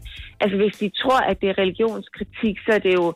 Det er, jo, det er det jo ikke. Altså, jeg kunne have respekt for det, hvis det virkelig var oplyst religionskritik, og man kunne tage samtale, men det her, det er jo bare noget råberi. Altså, Så du køber det... altså ikke, at det her, det har de gjort, det her, det kører i, i biograferne landet over, fordi det er en oplysningskampagne. Hvorfor tror du så, de har gjort det, Marie Høgh? Jamen, det er jo fordi, at de ligesom har sat sig for, at folkekirken, den vil de have, have, have brudt op og have ned med nakken og have kirker og stat adskilt. Alle de her ting, det er jo ligesom, det er, ligesom, det, det er sådan et, et meget mærkeligt studentikosk uoplyst projekt, som de har, øh, har, øh, har sat i søen. Og, og nogle af de folk, der er med, forstår jeg simpelthen ikke, hvorfor de, hvorfor de gør det, fordi de, de ved sådan set bedre, og, og kirken er jo andet, end at man bare kommer om søndagen. Altså, kristendommen er grundlaget under vores kultur, hvad enten man er troende eller ej. Det er grunden til, at vi har et sekulariseret samfund. Det er grunden til, at samfundet ser ud, som det gør i dag. Vi har en protestantisk arbejdsmoral. Vi har en, en høj grad af tillid mellem hinanden. Vi har ikke ret meget korruption. Det er også fordi, vi, vi har... Altså, det, det, det, er en lang, det er en lang forklaring, men det er fordi, vi har den protestantiske kirke som, ligesom som, som motoren under vores samfund. Og det er også det, der sikrer, at vi har religionsfrihed. Det er ikke religionslighed, fordi hovedvægten af danskerne er kristne, men vi har religionslighed, vi eller vi har religionsfrihed. Så man kan tro nøjagtigt, hvad man vil, og man behøver at være kristen for at bo i Danmark, selvom Danmark kulturelt er et kristen land. Alle de her ting er, at kirken faktisk med til at sikre, at vi har det her sekulariserede samfund. Også man kan være ateist, ateist og lave de her åndssvage reklamer. Øh, men, men, men hvis de ville være konstante, og hvis de virkelig ville være ville være faste i kødet i deres såkaldte religionskritik, så skulle de jo lave en kampagne om nøjagtigt det samme i forhold til, at folk skulle tale om at komme i moskeen, og skulle være med at gå med tørklæder, og skulle være med at spise halal. Men det tør de jo ikke. Altså, det er jo også en enorm tøsedrenger-agtig reklame. Så du mener simpelthen, man slår der, hvor der er et, et gratis sted at slå, fordi... Det er jo fuldstændig gratis at slå okay. i Folkekirken. Altså, ja, okay. Folkekirken, Folkekirken slår ikke igen af, hvad du siger. Nej. Marie Høgh, du har mange gode ord. Tak for en øh, prædiken med fynd og klem, øh, og for en øh, indføring i, hvordan samfundet øh, hænger sammen, og hvad det egentlig beror sig på, og fordi du lige vil kommentere på Ateistisk Selskabs øh, biografreklamer her til morgen. Selv tak. Hugo Helmi med Young Like This. Klokken er 13 minutter over 8. Hold nu op, altså. Wow. Vi skal passe på. Praktik Kasper. Naturtalent. Oh. Hvis vores programchef, hun sidder og lytter med lige nu, så er der en af os, der bliver fyret, og Kasper han yes. bliver ansat til i morgen. Prøv at, jeg ikke siger op til med det det samme, igen. bare for at der ikke er nogen, der skal få chancen for at fyre mig. Jeg siger bare op og efterlader pladsen. Du kan komme herover. Det Kasper han lavede der, Kasper er vores dejlige praktikant, det er det, der hedder et nedlæg. Mm. Det vil sige, at man lige siger, hvem var det, vi hørte her, og hvad var det, de sang? Og du gjorde det til UG-stjerner, Kasper. Det er så flot. Tusind tak. Og der Har gælder du- også her om morgenen, der vil man gerne vide, hvad klokken er, så det sagde du også lige, ikke? Jamen, det, det, det vil man tit gerne, fordi så ved man, åh, nu er de de tosser inde på morgenholdet, nu laver de blot for Skype, så er den ved at være kvart i otte. Præcis. Sådan noget for eksempel, ikke? Men Kasper, du har også taget en historie med til os. Det har jeg i hvert fald. Og øh, det forholder sig jo sådan, at jeg skal hjem til Jylland i weekenden. Sådan. Og i den forbindelse så har jeg lige været øh, inde og se, hvad der rører sig i det jyske. Fordi det er jo ikke altid andet lige for alt med, der foregår i øh, Jylland i nyhederne. Så øh, jeg har været inde forbi TV2 Østjyllands hjemmeside. Ja. Og det viser sig, at den er helt gal. Nej. Hvor er den helt gal henne, Jamen, vi Kasper? skal til Gammel Ryge. Ja. Det er normalt sådan en lille, hyggelig by tæt på Skanderborg. Mm, der er meget smukt derovre. Jeg har faktisk ikke været der. Har du ikke været der? Det tror jeg ikke. Jeg har været der. Din Det er accent en siger rigtig noget flot andet. by. Okay. Der er en højskole der. Så meget ved jeg. Men lige nu der er borgerne utrygge, og de tør ikke lukke deres hunde ud. Hvad? Det startede i søndags, da Marianne Vestfald hun var ude og gå en tur i skoven. Hun tog en anden vej, end hun plejede, og her fik hun øje på et stort kattedyr. Da dyret så fik øjenkontakt med hende, så skyndte det sig væk i skoven. Og Marianne blev også meget bange. Det var meningen, hun skulle have gået en lang tur i skoven, men det turde hun simpelthen ikke. Men Hvad, hvad, hvad, hvorfor er hun så bange for en kat? Jamen, øh, hvad er det så for en dyr, tænker I? Og Ja, det tænker vi. Ja, Det tænker ja. vi. Jeg tænker, det er en norsk skovkat. det vides Ja. ikke med sikkerhed, men man tror, det er en puma. Nej, Nej, det er... Hvad? i ry. I Gammel Ryge, ja. Hold da, hvorfor? Og Marianne, hun er ikke den eneste, der observerede det her store kattedyr, som nok er en puma. En øh, beboer i Funder har også set sådan et stort kattedyr i mandags. Ja, Og derudover så er der også et får, der er blevet skambidt i området. Hvad er det dog modbydeligt? Altså, Midt- og Vestjyllands politi, de er på sagen naturligvis. bare lige øh, til lytternes og også til din orientering, Kasper. Øh, både øh, Lasse og jeg, vi sidder og googler Puma lige nu. Det gør jeg også, skal jeg Hvordan... Der kommer en masse billeder af nogle sko frem. Ja, det kan gør det også bruge mediet, til. lige irriterende. Kan det, have været, kan, det, kan, det, kan det have været en meget aggressiv kat klædt i tysk sportstøj? Men, det, Må, må jeg lige hjælpe dig, Kasper? ja, det kan du Så, tro. ja, så kommer jeg med faktaboksen, ikke? Meget gerne. Pumaen er et stort kattedyr, der findes i Nord- og Sydamerika. Okay. Dyret er gulbrun med sorte ører og hale. Pumaen kan løbe op til 50 km i timen, hoppe 6 meter langt fra stående position, 13 meter i fart samt 2,5 meter op i luften og vejer ofte over 70 kilo. Men altså, det er jo ikke... Prøv at høre. Det er jo ikke, du sagde Nordamerika, det kan jo ikke være kommet over isen en eller anden kold vinter. Det er jo, det er jo Atlanterhavet, den skal over så. Er der en zoologisk have i nærheden? Ifølge en zoolog, der hedder Morten Wissing, så siger han, det er ikke helt usandsynligt, at borgerne de kan have set en puma. Ej, nu stopper det. Fordi de holder rigtig nok oftest til i Nord- og Sydamerika. Men det er set før, at de er blevet holdt øh, ulovligt til fange, både i Danmark Nå, og resten af Europa. Åh, Den der. sindssygt at have Okay, en jeg har, jeg har, du ved, nogle gange, hvis man er i tvivl, så skal man jo lige søge en anden mening, ikke? Jo. Kunne det være en beboer i området, der øh, har lavet noget proteinshake stå åben, og så er katten gået forbi så tilstrækkeligt mange gange, at den er blevet til en puma? Det kunne det være. Men det er det ikke. Nej, jeg Kunne det være. Carsten Reh, der er blevet så gammel, at han er begyndt at glemme at låse buerne? Kan det være det? Men hvis du ser pumaen, Så Janni, hun lever bare frit omkring. Fritgående forsidefru. Det var Kasper, der sagde det. Med min stemme. men man, man skal ikke være bange for at gå tur med hunden i området. Det siger øh, ham her Morten Wissing. Fordi sandsynligheden for at støde på sådan en su- øh, puma, den er usandsynligt lille. Men okay. hvis du alligevel støder på pumaen, så Ja. har han også nogle gode råd til, hvad du Ja. skal gøre. Ja, dem vil vi gerne have. Ja, det er 100 procent. Dem, der sidder i ry og lytter med, vil også gerne høre dem. Så sig du dem endelig, Kasper. Du skal virke så stor og truende som muligt, og larm. Samle eventuelt okay. en pind op, og holde øjenkontakt med dyret. Men lad være med at løbe, fordi det trigger alle store rovdyr. Og bare for underholdningens skyld, og for dine naboer, gør det også, hvis du ser en kat, og er lidt i tvivl om, det er en puma. Gør dig stor og sig... Okay, nu kom... Jamen tak, Lasse, fordi der gik du direkte ind i min pumafælde. Jeg har tænkt mig at filme Lasse Remmer, der viser, hvordan man beskytter sig mod en puma. Ja. Og jeg lægger det op i vores story på Instagram, så Fair man kan enough. lige gå ind på radio100.dk på Instagram, og så lige om, skal vi kalde det 30 sekunder, Ej, vi skal lige have Kasper ned og hente en pind først. Det er rimeligt. tak for den historie, Kasper. Så tak. Vi snakker om en løn på næsten 1,8 millioner kroner om året. Det er næsten 150.000 om måneden. En pension på 20 procent, det var det, der gjorde Pernille Andersen til en af de bedst lønnede kommunale embedsmænd i hele landet. Og her var, hvad hun var. Hun var direktør i Teknik- og Miljøforvaltningen i Københavns Kommune indtil i går. Ja, for du siger, det var hun. Hvad skete der dog i går? Jamen, nu skal jeg faktisk lige rette mig selv og sige, at det var forleden. Det var ikke i går.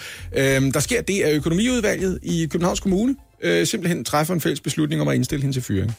Øhm, Miljøborgmesteren, teknik- og miljøborgmesteren er fra enhedslisten. Hun hedder Nina Hedegaard Olsen, og det var hende, som siger, kan vi godt lige tage stilling til det her? Det er man sådan i bred enighed øh, øh, gået hen og har vedtaget. Øhm, og det kom altså efter en lang række skandaler i, øh, i bygge- og teknikforvaltningen ja. i Københavns Kommune. Ja.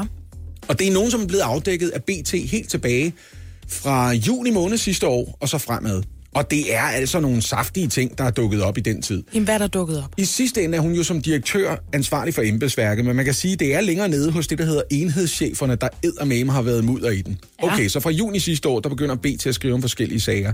De lægger ud med en ret konkret ting. En nabostrid mellem en fyr, der hedder Søren, øh, Sørensen, og hans nabo. Naboen har opstillet en mur, som Søren Sørensen siger, den er ikke lovlig. Det må han simpelthen ikke, ifølge byggevedtægterne i det her område. Så den skal fjernes igen, og det har han brugt fem år på at få Københavns Kommunes medhold i. Ja. Men har ikke bare fået, øh, ikke bare har han ikke fået medhold. Hvad han i stedet for har fået, det er kommunen, som er gået igennem hans grund og hans hus med en tætte kamp for at finde ting, de kan brokse over og synes skulle rives ned og sammen. Altså, det, så det, det handler ikke så meget om, om den der mur, som det handler om magtmisbrug. Det er det, du Lige siger. præcis, ja. ikke? Ja. Og det er en enhedschef, som Søren Sørensen af samme årsag mere end mistænker for at chikanere ham. Den samme enhedschef skriver BT så om samme måned, som siger, at der har været en anden sag med ham. Han ansøgte om øh, en byggetilladelse i Hvidovre Kommune. Han arbejder ikke i Hvidovre Kommune, men han brugte sin chefmail fra Bygge- og Teknikforvaltningen i Københavns Kommune ja. til at søge om en byggetilladelse på vegne af et autoværksted. De bygger en 8,5 meter høj mur ved siden af en villa, fordi deres nabo er en almindelig øh, privat borger. Ja. Øh, øh, forsvarer det blodigt, da manden kommer hjem fra ferie. Jeg tænker, der var ikke en 8 meter høj mur, da jeg Ej, tog den er på også ferie. grim at komme hjem til. Og så siger han, det kan simpelthen ikke være rigtigt. Hvidovre Kommune siger, nej, nej, det er efter alle kunstens regler, men tre måneder senere må de indrømme, efter der er blevet pudset en advokat på dem. Det her, det er faktisk ulovligt, og det koster Hvidovre Kommune skatteborger næsten 10 millioner at få reddet muren ned igen. Så vi Det skal er bare lige præcisere, det er ikke? ikke Pernille Andersen, der har været ude at stille en væg op. Det er ikke hende, Nej. det er en nu fyret enhedschef, men Ja. der er masser af flere ting. Fem enhedschefer i forvaltningen fik slettet nogle kritiske passager i en forbruger øh, tilfredshedsundersøgelse. Man har været ude og spørge skatteborgerne i Københavns Kommune. Hvad synes I om byggesagsbehandling i Københavns Kommune? Ja. Alle passager, der sagde, at vi lidt, det er noget lort, de er blevet slettet fra den rapport, der officielt blev udgivet. Nå ja. Efter fem enhedschefer havde sagt, kan vi godt det. Det, Jamen, det er jo nemt at tage imod kritik, hvis man alligevel arkiverer en lodret, kan det man det. sige. Ja. Og det virker næsten som journalistisk kampagne for BT er bare gået i struben på den her forvaltning i juli måned. Der har de fat i historien om, at Københavns Kommune tager op til 10 gange så meget, som det koster kommunen for at få ryddet fortog fra de borgere, øh, som bor ved fortogene. Altså så sender de en regning og siger, den der snerydning der, den skal I betale for. Men når man regner det efter, så viser det sig, at fakturerne er 10 gange så store, som de faktiske udgifter til at rydde fortoget. Altså, nu siger du, det er teknik- og miljøforvaltning, ikke? Ja. Og det er BT igen, Ja. der er ude med riven. Yes. Det lyder lidt som om, at alt, hvad der er foregået under Pernille Andersen, og de mennesker, altså, der har været en del af den her forvaltning, har været deres egen værste anami. Prøv at jeg kunne faktisk godt blive ved med at rise konkrete cases op, men jeg kan også bare runde af til det her. Problemet for, øh, for teknik- og miljøforvaltningen i Københavns Kommune kan udtrykkes på den her måde. Fra 2014 til 2018, der er antallet af borgerklager femdobledes. Ja. Folk er generelt rasende. Og det er klart, hende, der har det endelige ansvar for det. Hun kan selvfølgelig ikke blive ved at bestride den post. Jeg kan jo lige sige, det er den 19. marts, hun er blevet afskediget, og hun var ikke med på det møde, hvor hun blev afskediget. Hvilket er usædvanligt. Hvilket er meget usædvanligt, ja. Hun ville normalt møde op, ligesom at sige, Ja. ja. vent lige lidt, nu tager vi lige de der ting i Men her er så grunden til alt det, I problematiserer. Mhm. Sådan noget, ja. Lige præcis. Og det er også nogle vilde ting, når man læser om det. Ikke? At sagsbehandlingsgebyrerne for byggesager, de har svinget enormt. En fyr fik en regning på 14.000 kroner for at få godkendt muligheden for at bygge et skur i sin have og et kaninbur. Altså det er vanvittige ting. Men det er jo også den der, altså hvis man skal kunne forsvare hele ens ressortområde, så er man eddermame nødt til at have hænderne nede i farsen, hvis det er nogle enhedschefer, der sidder og dummer sig helt vildt, ikke? Men man kan sige, at den overordnede historie her er i virkeligheden også, i sidste ende, denne her gang, der havnede regningen i form af en fyreseddel på den øverste chefs Ja. Og det er en ret vild ting, som jeg synes, Men skal hun så ud og være konsulent et sted nu, og have pisse mange penge? Må ikke, men det ved vi ikke endnu.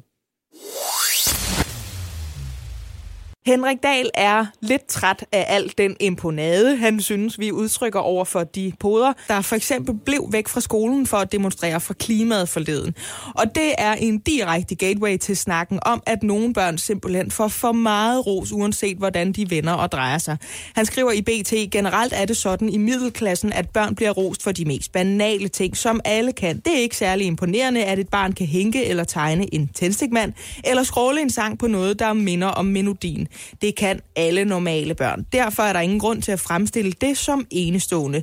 Og så skriver han afslutningsvis i sit indlæg, og i sidste instans er det skadeligt for dem selv, fordi det betyder, at de ikke øh, eller kun i ringe grad udvikler realitetssans og motivation til at dygtiggøre sig. Det er jo en omgang, og den her omgang har vi bedt dig, Sofie Mønster, om at forholde sig til. Godmorgen.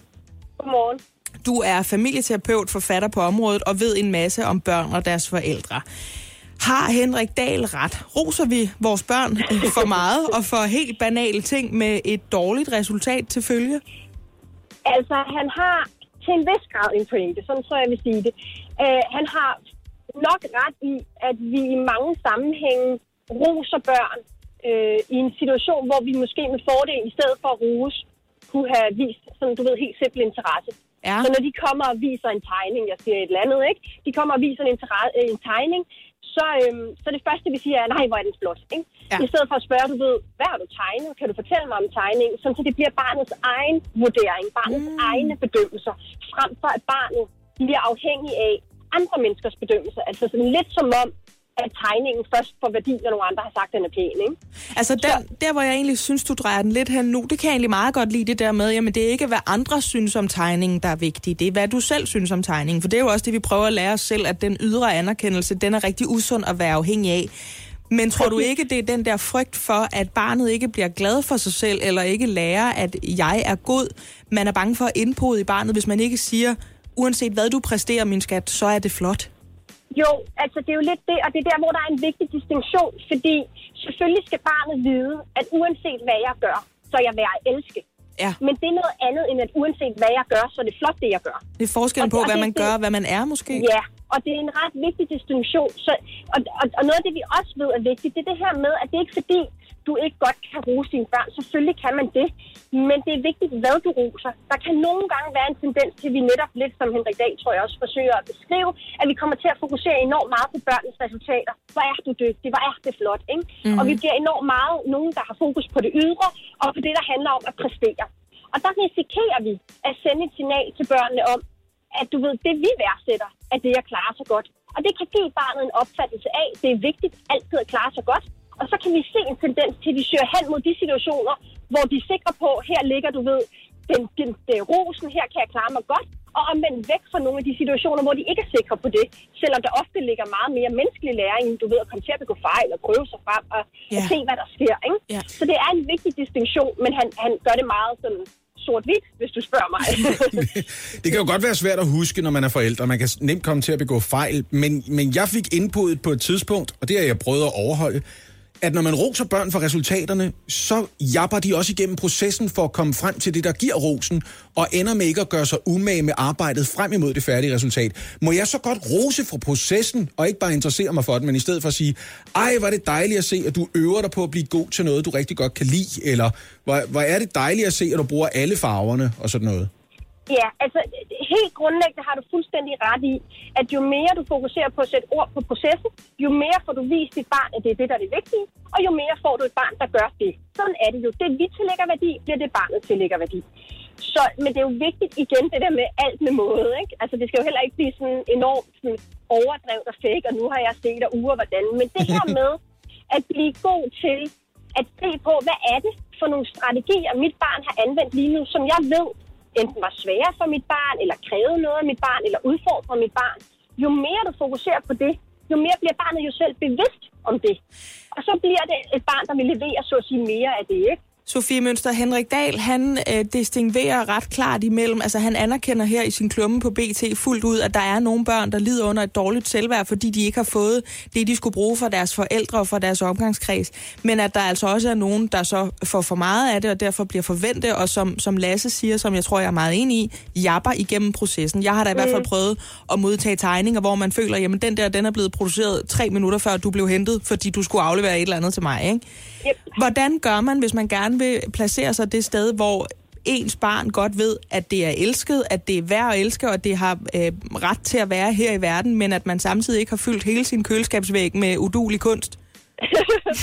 altså, grundlæggende kan du sige det sådan, at lad, lad os nu sige, at du står med en tegning, øh, du har fået, hvor du godt kan se, det er måske lidt, lidt venstrehåndsarbejde, det her. Ja. Så i stedet for at fokusere så hulens meget på den tegning, og føle, nu er jeg nødt til, at øh, du ved rose den, fordi ellers så bliver mit barn, øh, får, får mit barn et lavt selvværd, ikke? Så, så prøv at tænke på at anerkende den handling, det er, at dit barn har lyst til at give dig noget. Altså, du ja. kan jo simpelthen sige, ved du hvad, tusind tak, fordi du tænkte på mig, det er jeg glad for. Ja, det er rigtigt. Ja. Altså, du, du, kan, du behøver ikke gå ind og bedømme, og det er det, vi skal vende os til. Det er, at bare fordi de kommer med et produkt, så behøver vi ikke nødvendigvis at forholde os til produktet. Vi kan i langt højere grad øve os på at forholde os til handlingen bag. Altså, hvad ligger der bag, at dit barn kommer med? Det er da sødt, han, hun gerne vil give dig noget. Og det kan du altid anerkende. Og så kan du spørge, du ved, hvordan har du gjort det? Nå, men jeg, jeg lavede det lige hurtigt, for jeg ville hellere ud og spille fodbold, ikke? Nå, okay, men sådan har man det jo også nogle gange, ikke? Ja. Altså, forstår du, hvad jeg mener? Så får man en anden samtale, ikke? Sofie Mønster, familieterapeut, forfatter på området, og altså temmelig klog på børn og deres forældre, kan vi høre. Tak, fordi du lige vil kommentere på den her Lad være rose dine børn udmelding fra Henrik Dahl. Tak for det. Selv tak.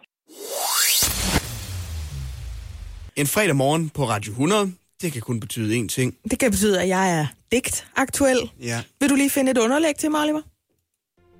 Ja. Åh, oh, hvor rart. Sådan der. Mm. Jamen, øh, skal jeg ikke bare gå i gang? Jo. For dem, der øh, måtte være kommet til i løbet af ugen, og ikke ved, hvad fredagsdigtet er, så er det en opsummering af, hvad vi har talt om i ugen. Mm. Øh, men på en meget mere lyrisk, meget mere rolig måde. Men det er også satire. Og det er satire, der rimer. Du har ret. Mm. Jeg starter nu. 179 babyer, og alligevel smed hun kun én af dem ud. Kan I se, det er det med satire? Ja, ja, ja. Den går nærs. Det er igen, som vi mærker. Abilgaard måtte adlyde, for Pias ansigt lignede en sur klud. De unge mennesker har svært ved at komme til tiden i klassen. 20 procents fravær går skudte, når der engang skal skaller i kassen. der laver en reference til den forventning, man har omkring arbejdslivet. Ja, selvfølgelig, ja, ja. ja, ja, ja. Den, er, den er meget fin. Hvis du ryger, så bare skyd dig selv, for vi hader dig alle sammen. Stort set ingen på borgen vil lade voksne mennesker bestemme selv midt i afgiftsfryd og gammen. Bip, bip. Hvem er den sms-mund fra? Åh oh, nej, den er fra skattefar. Men det er den ikke længere. Det stresspanelet sandsynligvis har bestemt. For os med e-boks-angst, det er vældig bekvemt. Jeg lavede bare om på ordene, så jeg skulle ikke grine på stresspanelet. Det er faktisk det bedste ved digtet i dag, det er fodnoterne. Ja, det synes jeg også. Det er rigtig godt, der lige kommer sådan en form for litteraturliste med. De får alle... Jamen, Du skal blive ved med det, jeg kan godt lide det. knap 377 millioner for en omfartsvej, ingen rigtig savner. Den slags vej i Mariager snart havner. Du kan også tage en tur med Legotoget ned til familien Kirk. I ved, den togbane er Tulle, de rige klodsherrer jo Firk. Flot. Og det var altså fredagsdigtet. Jeg Nå. Nå. synes, vi kom godt omkring. Og hvis der sidder nogen derude og ikke føler sig trådt over tæerne, jeg, jeg kommer til jer næste uge. Jeg knipser af glæde. Det var flot, mig, Britt Maria Nielsen. Yes, altså jeg ved ikke helt. Lige den der med Kirk og Fik, der blev... Altså, Kirk. det er fordi, jeg synes ikke, de skulle hedde familien Kik. det, det er noget andet, ikke? Det synes jeg var det flotteste. Ja, jeg synes også, det var noget af det bedste, du var med, faktisk. Jamen, tak. Det og fodnoterne. Det kan godt være, jeg bliver ved med det så, ikke? Kan det blive en fast del Jeg af præsenterer dækningen? mellemregningerne ligesom med matematik. Morgen på Radio 100 med mig, Britt Maria Nielsen, Lasse Remmer og Oliver Routledge.